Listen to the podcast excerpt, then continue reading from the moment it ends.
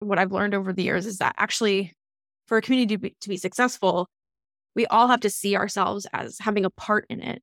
It can't just be the community manager doing all of the communitying.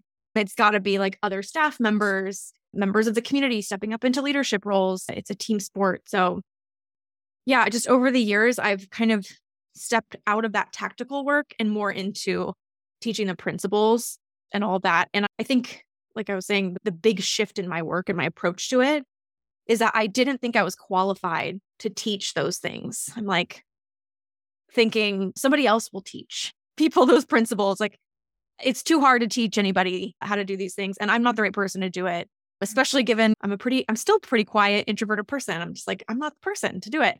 And then I thought, you know what? No one else is doing this in the way that I do it. And I actually am qualified to teach all this.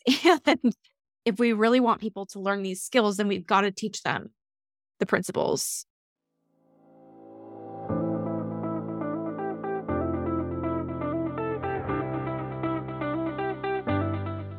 Hey, friends, this is your host, Cesar Romero, and you're listening to Beyond the Job Title podcast, the show that explores the human experiences that shape our professional and personal lives. My guest for this episode is Carrie Melissa Jones.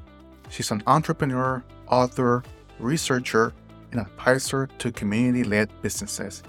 She has helped hundreds of organizations build thriving online communities, including companies like Airbnb, Google, Microsoft, Project Management Institute, two US presidential campaigns, and small businesses and nonprofits. She is also the author of the book Building Brand Communities with Charles Vogl, and it's one of my favorite books around how to build a community for your business. I met Carrie when she was the founding partner and COO for CMX Media, which is a community for community builders that provided training, events, and programs for community builders. And I quickly resonated with Carrie because she is one of those people that truly cares about her craft.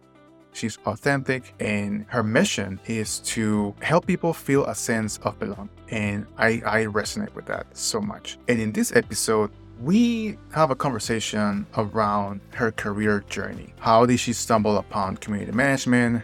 What her mission is in the community management field, approach to making connections, unexpected lessons that have come up throughout her career, we talk a little bit about what it takes to go into consulting, advice for community managers. Overall, it's an amazing conversation with my good friend Carrie, and we share invaluable insights and experiences from her community management journey.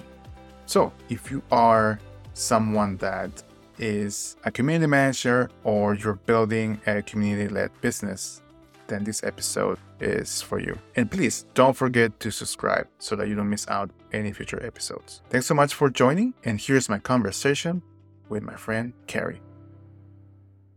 Carrie, thanks so much for joining us on the show. I appreciate you taking the time. I I wanted to start off by asking you if someone were to, uh, were to meet you on the street and were to ask you, Hey, Carrie, who are you and what mission are you on? What will be the person that, that comes to mind? Yeah, so I usually sum this up as I'm on a mission to help everyone feel that they have a place to belong. So that's what's important to me. And I don't care whether that place is digital or in person, in, in their neighborhood. Some people find that, some people don't. I want to enable more people to to have that feeling of belonging and connection in their lives. Why is that important to you? And was there a pivotal moment in your life that made you decide this is what I want to help people with? Uh, we're going right in, into this. Right into it. yeah, I love it. Uh, I mean, I think I know it's important to me because uh, we often try to resolve the problems that we have felt in the past. And growing up, I definitely felt like an outsider in a lot of ways. I was a very quiet kid and teenager, and I did not know how to talk to people at all. I was just very quiet. And I did have friends, but I felt like there was like a boundary or a block there. Um, and I found that I was actually able to finally open up and get to know people and allow people to know me on a really deep level when I discovered online communities, actually. So it was not in person. I felt safe.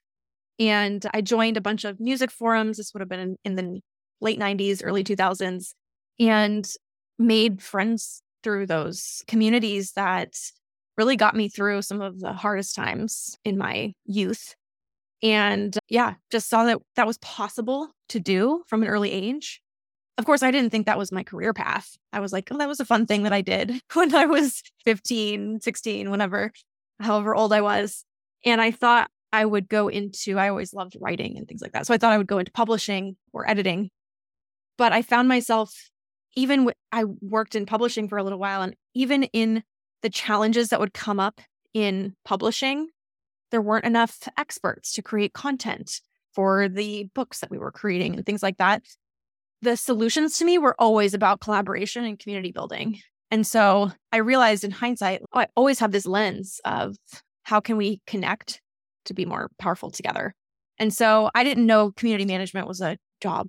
I didn't know that was something I could do. I actually like my job titles when I moved from publishing into the startup world.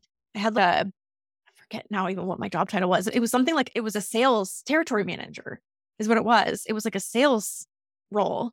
Uh, I was more like a recruiter uh, and content or editorial manager, things like that. But I discovered I was in, in the Bay Area in California at the time.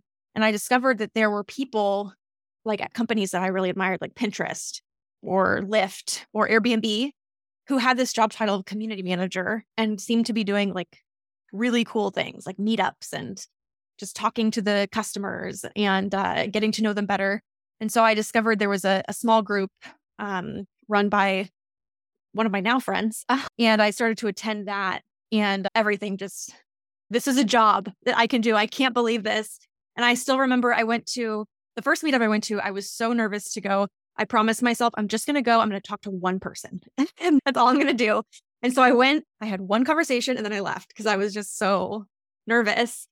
And and then I went the next time and it felt like a lot more. I had figured out Twitter by this time, so I met people ahead of time on Twitter. I was like, I'm going to be there tonight, like making sure I didn't back out at the last minute.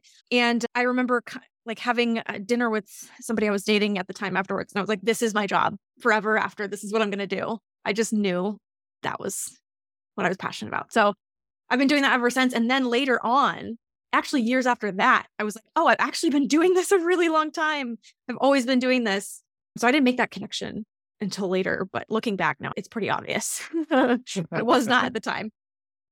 Do you remember the, the name of the first community that they stumbled upon? And what was it about that experience that made you feel a sense of connection, a sense of belonging? There were there was a couple. So I and they're they don't exist anymore.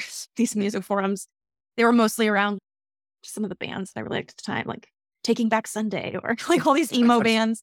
And it's interesting because I discovered all of them because my dad was trying to teach me how to play guitar, actually.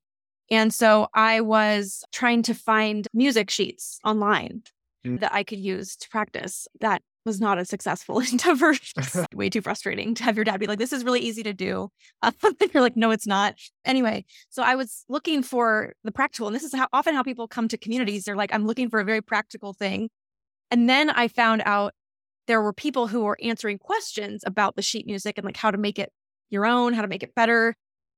And then I discovered the general or like off topic areas. And I was like, oh, these are like teenagers like me.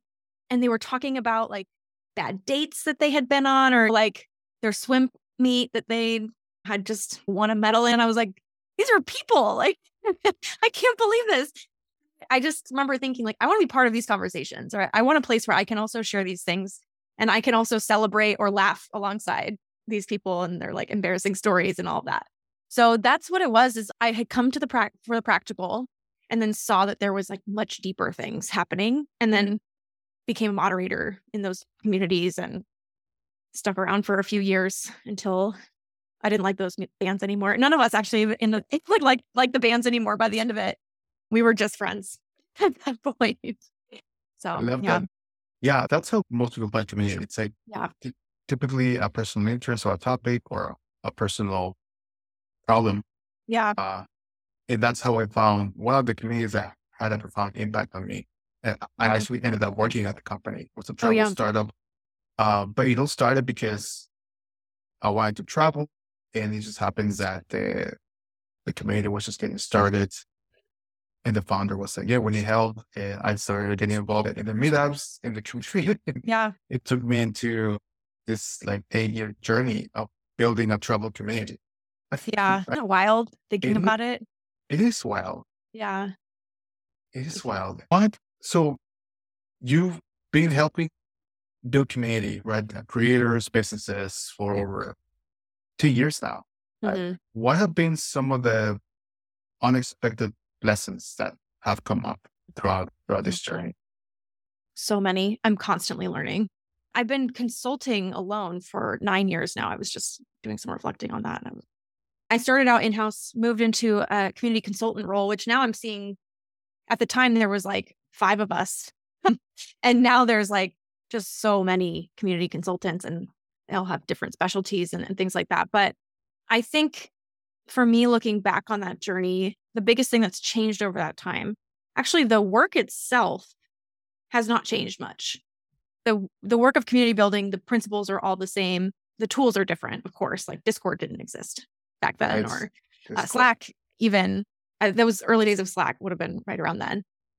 And so I think I was really focused on the tactical at the time and thinking like there was no system in place and I just had to the only thing I could offer people was like doing it for them, Mm. building community for them. But the truth is what I've learned over the years is that actually for a community to be, to be successful, we all have to see ourselves as having a part in it. It can't just be the community manager doing all of the communitying. It's got to be like other staff members, members of the community stepping up into leadership roles. It's a team sport. So, yeah, just over the years, I've kind of stepped out of that tactical work and more into teaching the principles and all that. And I think, like I was saying, the big shift in my work and my approach to it is that I didn't think I was qualified to teach those things. I'm like thinking somebody else will teach people those principles. Like it's too hard to teach anybody how to do these things. And I'm not the right person to do it, especially given I'm a pretty, I'm still pretty quiet, introverted person. I'm just like, I'm not the person to do it. And then I thought, you know what? No one else is doing this in the way that I do it. And I actually am qualified to teach all this. And if we really want people to learn these skills, then we've got to teach them the principles. It's like a, a matter of copy pasting versus knowing how to do the work and write the piece. I think that's been one of the big shifts for me and one of the big lessons is that nobody else is going to do the thing that you want to do in the way that you want to do it. So you might as well just get over yourself and stop telling yourself that you're not the one to do it and and practice that. And if you need a coach through it or mentors through it, then yeah, so do we all. So find Yes. them. Um, A couple, a couple things that stand out here. One is that I, I've gone through your accelerator program yeah. and you, you and your team taught me that you can be strategic with the community. It's not just about being the weeds. Um, Yeah. Because I, I tend to gravitate towards doing the grunt work because that's, I don't know, that's how I learned to, to build community. But when I took your course, I realized, wait a minute, you can be strategic. Like you, you can just have a, like an overall vision. Mhm. And that was super insightful. So thanks for doing the work and putting it out there. And the second thing that comes out here, and is something that I want to make sure it's in my notes here. I read on your Instagram, share something about the for many years you played a small, right? To Mm. find a leader that you look up to and give you the answers. Yeah. Um, and that resonated with me because in many ways, I still feel like I am that person that is trying to find a leader or someone to give me the answers, even with parenting. But I've been so disappointed every time I try to find that leader. yeah. And I'm starting to come to terms that the one that has the answers is me. Hmm. So I was curious about that. What prompted that for you? And was there a specific experience that made you realize that, hey, no one's going to give you the answers but me? Yeah, I think it's accumulation of a couple of things. One is, I think for a long time, I, I looked up to many people uh, early in my career. And I mean, early in my life, we all put people up on a pedestal. And even thought leaders, I still do it with Brene Brown, for example. I'm just like, she must be a perfect human being. And even though she says in her writing, I'm I deal with this stuff too. It's hard. I just don't believe it. You're like, oh, well. But I'm sure if I were to meet Brene ba- Brown, I would find things about her that I didn't want to emulate. Mm. it's because she's a human being. And so am I. And, and so are you. And there are always like bits and pieces of lessons that we can take from people but I think what I did for a long time was just think, oh, if I can just be more like this person, then I will be better or like I will be the kind of leader that that they are. But and having my own personal experiences with I had joined I I worked on uh, building CMX for a number of years, 4 years or so. And for a long time I was like my my business partner David, he has all the answers. No, he doesn't. but I would defer to him for things and I just be like, he must know. And I'm like, mm, no, you don't. And just like seeing him as a person. And it's not fair to hold people up on pedestals like that. And and so like seeing that up close and then also now consulting too. I work with a lot of executive leaders. And again, you have this impression like, oh, they know what they're doing. They have conviction, they have vision, they know how to navigate situations. Again, no, they don't. I mean, they will often hold a vision. If they're great leaders, they'll hold a vision, they'll hold values but they make mistakes too. And and i think oh, i work with a lot of leaders and the conversations i prompt tend to be very vulnerable conversations.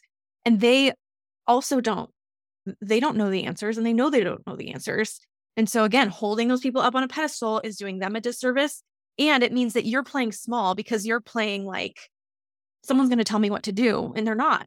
And actually they would be better served if you said what you felt conviction about and so yeah, I think that a combination of my my work history and all that. And then I also went through an incredible year long coaching program with her name is Tanya Geisler. She focuses specifically on like the she calls it the imposter complex, not imposter syndrome because it's not a medical diagnosis. and she I, it, it transformed how I step up and lead in the world. And one of the things that she taught all of us is that is this idea that leaders are humans. And one of the cycles that she really brought illuminated for me that I was doing is you pick a person, you idolize them, then you find out that they're a human being, and then you're like, I don't like that person anymore. I'm going to tear them down. Mm-hmm. Oh man. yeah, and I'm like, I, like, I don't do that. And then I thought about it for a little while, and I was like, Oh no, I do, I do, I do, I do that. but we do it to ourselves too. Is the thing. We're like, okay, I can achieve this, or I can be this kind of person. And then we see, actually, it's not that easy. I'm going to be tested. I'm going to make mistakes. I'm going to be bad at this sometimes. And then we're like, then I won't even bother, or we'll tear ourselves down. But if instead we hold each other with grace, I think that's actually what we need more of in the world. So, yeah, that's my long winded answer to that question. No, no definitely not long winded and definitely resonates with, especially putting people on a pedestal because I've done that before. And I've been disappointed when I get to meet them in person, and not in a bad way. It's more, oh, I thought you were a superhero. Yeah. You're just human like me. Yeah. And you just happen to be more bold or courageous than me. So I think that's important too, to keep in mind. It's like you can do, you can be the leader that you want to see in the world. You don't need nobody's permission. Um, yeah to step into that, even though it might be scary, right? It will be because the moment you start saying what you believe and, and, and standing behind it is the moment people will question you. And so you've really got to believe in, in what you believe in. Yeah. And know that you'll probably question yourself plenty on that journey. And that's that is the journey. I am questioning myself these days. Yeah. Good. Then you're doing it. You mentioned when you engage in consulting, right? You create this environment where leaders or whomever you're consulting with, they feel that they can share, be honest, transparent. What's your approach to engaging with clients, businesses to to create this environment and, yeah. have a successful relationship, right? Especially for those community managers out there that might be considering, hey, I think I should, I, I want to try consulting, right? But mm. they, they don't want, they don't know how to approach it. Yeah, it's a really good question. And I don't think it's, I feel like this is actually holding these brave spaces and vulnerable conversations is one of the things I just personally know I can do better than anyone else. I'll just be totally braggy. And whatever about it, because I've worked on that really hard. And so that's not going to be right for every community consultant. You might not want to host those spaces. You might just want to get into the weeds and do the work. And so I think just for that part of the question you were asking about as a consultant, well, I don't think all consultants need to, to do that. But that is our unique thing that we bring to the table is we're not just going to create a strategy for you. We're going to figure out the underlying problems that explain why you haven't had a strategy up to this point. Mm. And also going to figure out the problems that are going to stop you from implementing the strategy because they're almost always leadership problems. And those leadership problems must get resolved through conversation. That's like my unique approach to that. And not everyone must do that.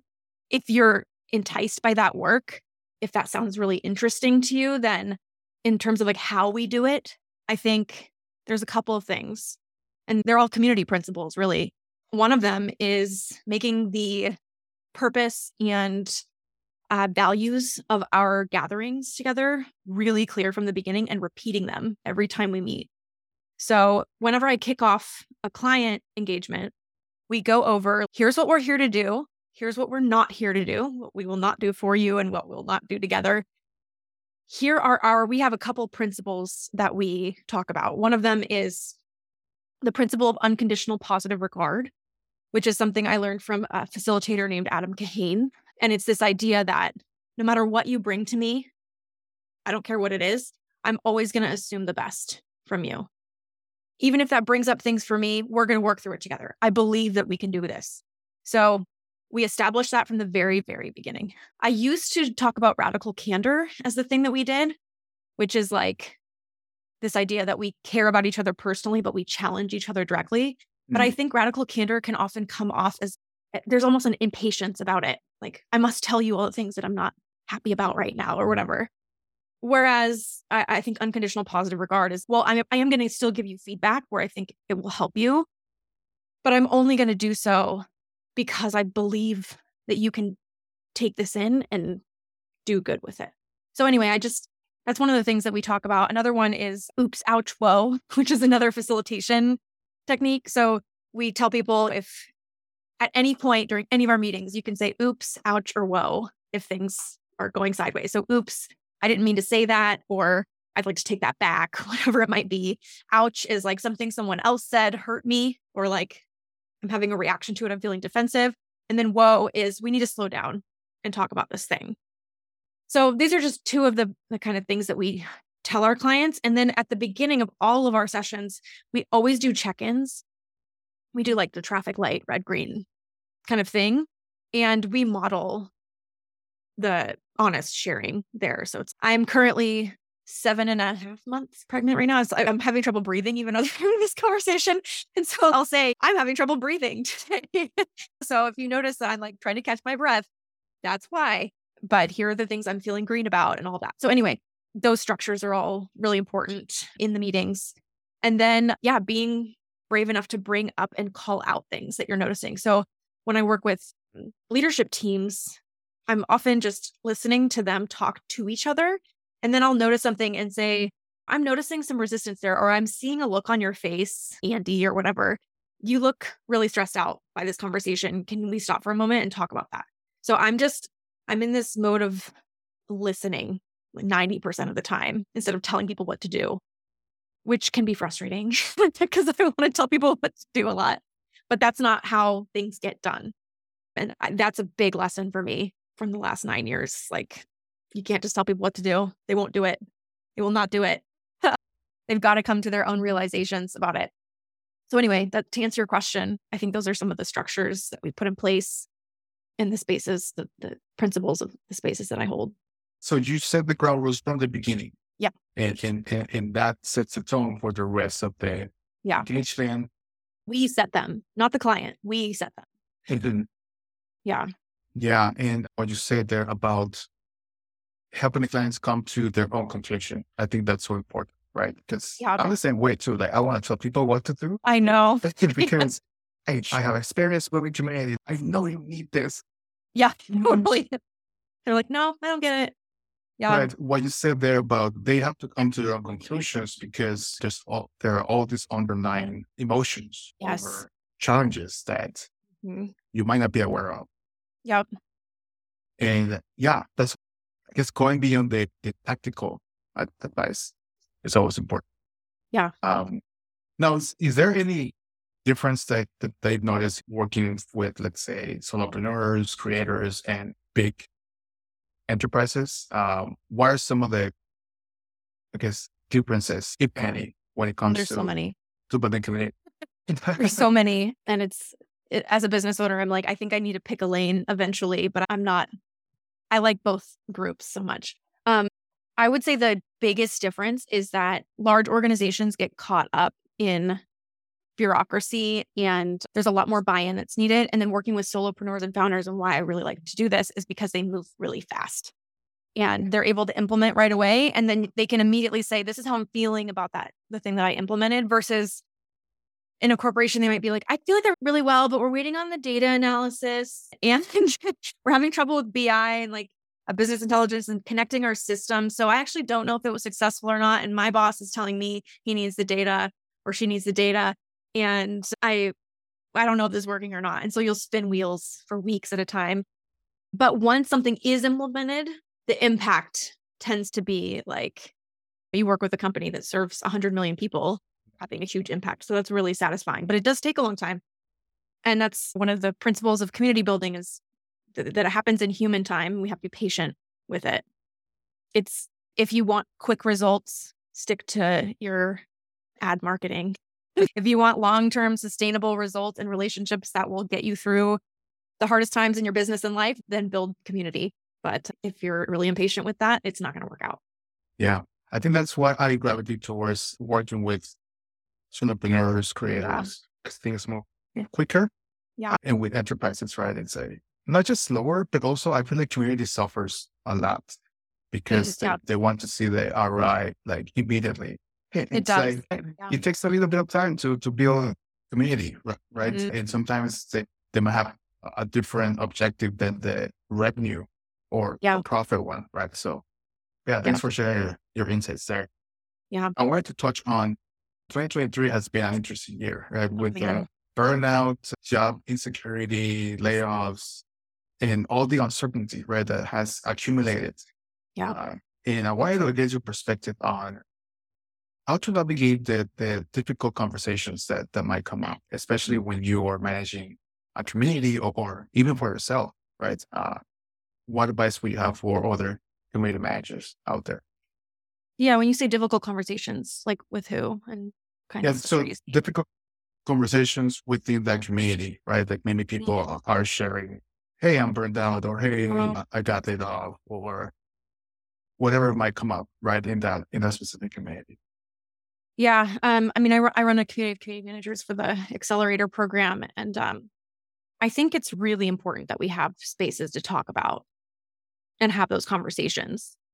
They'll sometimes come up organically in like a online community forum mm-hmm. kind of thing, but oftentimes we need to actually actively create the space for them.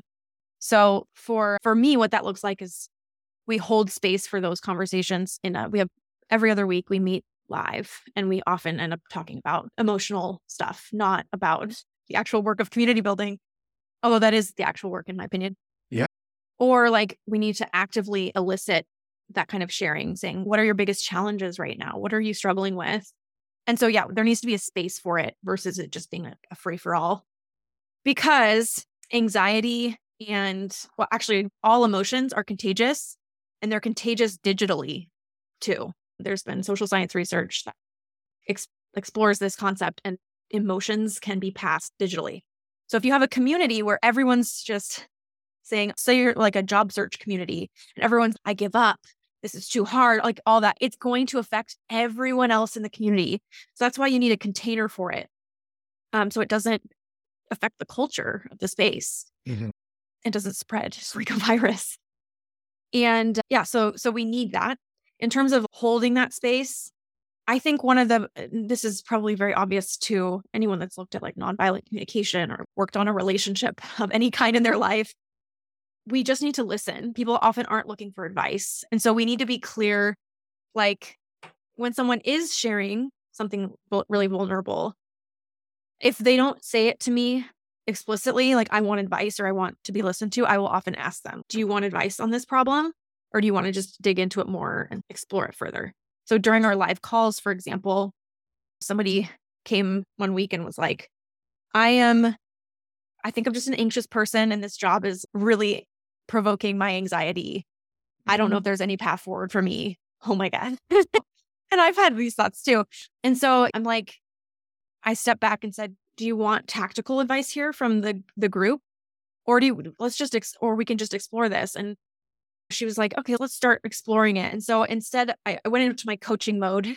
I've taken some uh, formal coaching training through Coactive Training Institute and just asked her a lot of questions about this. Like, how, why do you feel, or not why questions are not powerful questions. It's more, what are you feeling in your body when you're feeling that anxiety? Or when was the last time you did not feel anxious? Did it have anything to do with work? And yeah, just getting clarity on the problem itself is so much more powerful than just being like, go take a vacation, go outside, hug a tree. and at the end of closing off that space, because when you sh- share vulnerably like that, you can actually have a what's often termed like a vulnerability hangover, which you may or may not have experienced at some point. I definitely have, where I'm like, I think I overshared. You start questioning, should I, I have shared all that? yeah. So I usually just, I profusely thank anybody who's willing to go that deep. And like just last week, for example, I was, let's all do a virtual hug for this one person, and we're going to hold them in our uh, thoughts this coming week. So I think it's really important to close that off and make sure people know and are validated for sharing those hard things couple of things that, that come up there. Um, your opinion on virtual space versus a physical space. What's your take in terms of mm. the community fit? Do you think they're the same or do you think there's there's a difference between the two? This is not my feeling. This is social science. I've done a lot of research on this. It was actually like what I kind of studied in my master's program that I'm finally graduating from on Sunday. Thank you. neither is better nor worse. And simplistically looking at it that way is not going to be helpful for anybody. What it depends on is who are you gathering? If you're gathering people who are geographically dispersed, obviously virtual is going to be an amazing option for you. Thank goodness we have that. If you're gathering people who are feel socially anxious, who are oftentimes like different, let's just say like neurodivergent broadly. This isn't true for all neurodivergent folks, but a lot of them feel better in online spaces, folks with who have apprehension around how they communicate, things like that, as well as if you gather around a topic that is really sensitive. These are often better held in virtual spaces for a variety of reasons. We can control our physical environment during those mm-hmm. times. We can take breaks if we need to. There's not as many cues happening, so it can be easier. I mean, if you're doing a video gathering, this is a, not is less true. But versus in person, there's like distractions going on and like noises, and you're trying to take in like the context of someone's entire physical being. It's a lot, but it does take longer to build up that trust virtually. There's been studies on that. It takes longer. So you need more sessions. You need to make sure that you're consistent, all that.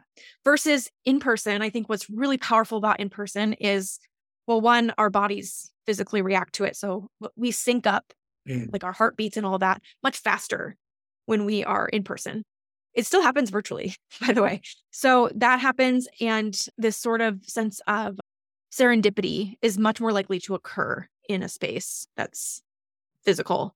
Mm-hmm. Like side conversations can happen and all that. So you can emulate some of that by having like keeping the chat on during your Zoom gatherings or whatever else it might be.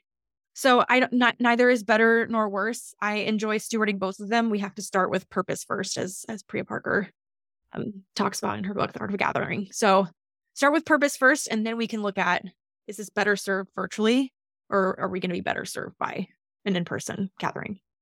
I love that. So not one is not better than the other one. It's just different purposes, different dynamics, uh, but they both uh, can serve. Yep. And especially as more folks come online and the next generation is like starting to enter the workforce and all that they don't see a line between physical and digital. Those two mm-hmm. things are not necessarily like separate for them. The digital is an enabler for the physical. So they're not we need both. We need a hybrid approach to what we do. What do you think is the future of the community profession? What are some of the trends that you're curious about and what do you see community as a profession going question. I mean, it's growing. It is for sure growing. It expanded quite a lot during the pandemic. And now we're seeing some, it's still growing overall, is what I'm mm-hmm. seeing, but there's shrinking happening in the immediate term. And I actually heard uh, one person who became a community builder during the pandemic say, I joined this because I wanted to be on the hype train. like I found the bandwagon and now I'm not sure if it's right. And I'm like, well, honor that. So I think we're going to, we have already seen that happening in the short term, especially with more artificial intelligence affecting all of our work and downsizing happening in a lot of companies. The need for skilled people is only going to grow over time. Mm-hmm. Now, I've always believed that community managers are future CEOs. If you can build relationships with customers and communicate really effectively and all that, like you will be an incredible CEO. So I think the community skill set needs to broaden out from, again, like that tactical stuff to this more like leadership focus because our community skills also can be applied internally at our organization so that we can actually become leaders across the entire company. Now, the word community, I'm not so sure about it within the business context. I don't know if it's the word that we should continue with, frankly, because it's so it's it has limited us. It mm. 100% has limited us in our Im- impact and influence within for-profit organizations specifically. In in what ways has it's I mean even the term like social media, uh, especially executives when they hear like social media or community, they think, oh, uh, somebody who's just like straight out of college can do that really well. Yeah. Unfortunately, yeah, because it's not true. And it's not true at all. But what's interesting is that like CEOs will throw around these terms of community connection, collaboration. Those are all things that we community managers create and enable. But they often don't, they're not thinking that the community manager is the one that does those things. Paradoxically, it's like HR and their social impact arms of their companies and all that. So there's a huge disconnect between what they think community managers do and then what we're actually capable of, if that makes sense. And so, yeah, I don't know if the title, like, I don't know if it's so much of what we do is about transformation work. It's about engagement from a, in a really broad sense. It's about strategy, business strategy. So I don't know if we'll get folded into like another department or whatever else that might look like or if we'll have to come up with a new concept. But if you look at other industries like design and innovation, or not industries, professions, they've done a fantastic job of showing the value of their work. And now there's chief innovation officers at companies and chief design folks get paid a lot of money to do what they do when they're very good at it. So I just, I've been doing this now for almost 10 years and I have not seen community able to break through that and get the respect that it needs and deserves. I just haven't. And it's not from lack of trying. I know we're all trying really hard. so I'm just like, I, I don't know what the answer to that is. But maybe it is just an issue of as we continue to age and all that and move up the ranks in organizations, maybe it will finally get the the respect that it deserves. But I'm not I'm not convinced myself yet. Yeah. No, me neither. Uh, in the community space also for a little bit. And yeah, feel the same sense. I share the same sentiment. It's yeah. not it's not where we want it to be. Yeah. Because executives, leaders, CEOs, especially B2B, they have all the priorities, revenue, profit, shareholder value, and community, right? It's it's like they I idealize yeah. Community, but as we both know, it takes time to build really engagement. Yeah. Yeah. And I guess that doesn't align with their priorities. Yeah. Or they don't even know how to connect it. Because yeah. it does, it can connect to all of the things you mentioned that are important, like revenue generation and all of that. But a lot of us don't know how to connect it to even educate them about that, which is why I teach the accelerator. And a lot of us, er, a lot of them have no idea how it's connected. And so they just assume, oh, that's the fluffy thing that we do. And unfortunately, during this like pullback, a lot of corporations, a lot of community managers have lost their jobs. Uh, it, it's really yeah, hard. It's going through a lot of change. But, you know, similar to you, I'm betting on human connections, human relationship, especially as AI, all these t- technologies take, take place. Yes, yeah, community and human connection. I think that's at the core of everything that we do. Yeah. So hopefully that's my bet. Yeah, same. I'm with you. Awesome, Carrie. Well, I want to try this fun exercise that I call rapid fire round where Okay. uh, to to wrap up the episode. Um, basically, I'll ask you a question and you just give me a simple mind answer. Yes, I'm ready. Let's go. Uh, one book that had a profound impact on your life. so many, but Adrienne Maree Brown's Emergent Strategy is probably one of the most impactful from a community perspective. Awesome. I'm sure to, to link it up in, in, in the show notes. Over the last year, any investments that you've made that has had a profound impact on you? And when I say investments, it could be something like financial, physical thing, a relationship. I sign up for courses all the time. Uh, I'm like, which one has been the most impactful? I don't know. I've been doing my my partner and I because we're expecting a child. We've been doing the Gottman Institute's Bringing Home Baby workshop, which is not just about baby. It's really not about baby care at all, but it's actually about uh, strengthening your relationship. And obviously, that's if not the most important relationship in my life, certainly in the top three. So having that strengthened strengthens everything else. So I'll go with Gottman Institute. Love their resources. Also very helpful for all community builders, whether you're looking at your own relationship or other people's. I'm going to check it out. Is there a quote that you think of often or perhaps your life motto that you live your life by? The one that comes to mind for me, and this has been echoing in my head for a long time, is from Shakespeare Nothing is either good nor bad, but thinking makes it so. Comes to me all the time. So just all experiences are neutral. We give them meaning, good or bad. We get to decide how we react. I love that. I, I think about that often too. Yeah. So pretty cool that you also have that. All right, next question. Eh, um, in the last year, any habit that you have implemented that has improved your life? I'll say prenatal yoga. I've added that in a couple months ago, and you basically barely move at all, which is my preference. Um, I second that. My my Yeah. wife did prenatal yoga with her first, and she's doing it with her. So And it's good from the exercise and movement perspective, but also from the community side yeah, as well, right? Because you, you get to connect with, with other moms, and especially during this yes, intense times.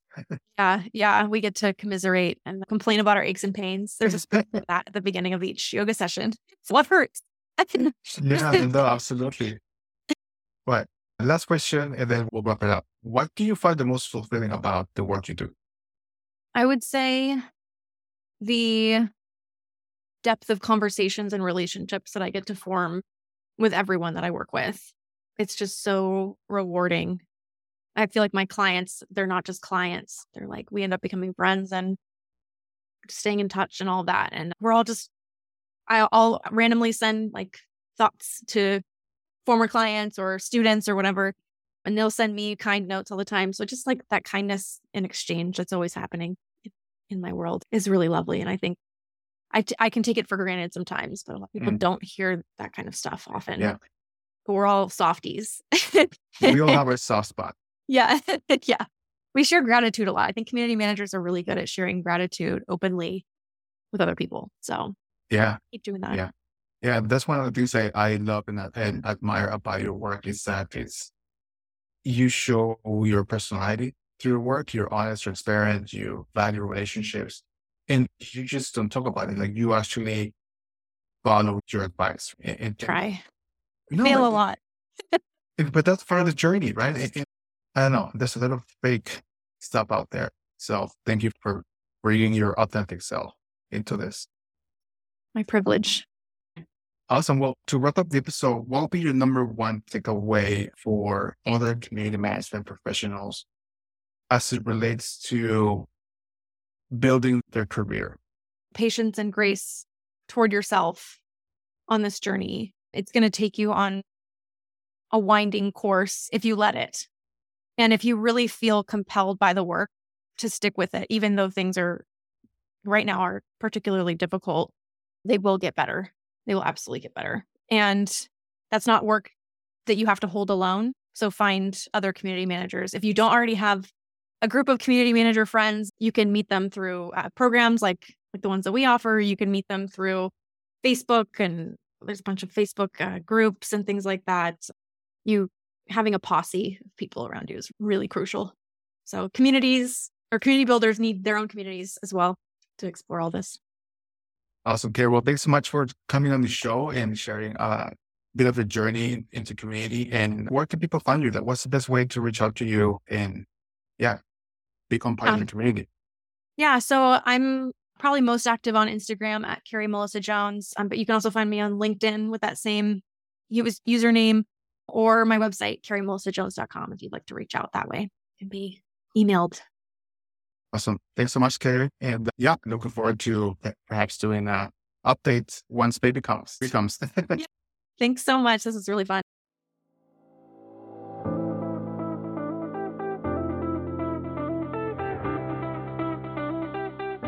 All right. I hope you enjoyed this episode and thank you so much for listening all the way through. I appreciate you and I hope that you got some valuable information that you can apply to your personal and professional life. If this story resonated with you and you would like to support the podcast, please make sure to subscribe so you don't miss out on any future episodes. Thank you so much for the opportunity. I appreciate you and I look forward to serving you in the next episode.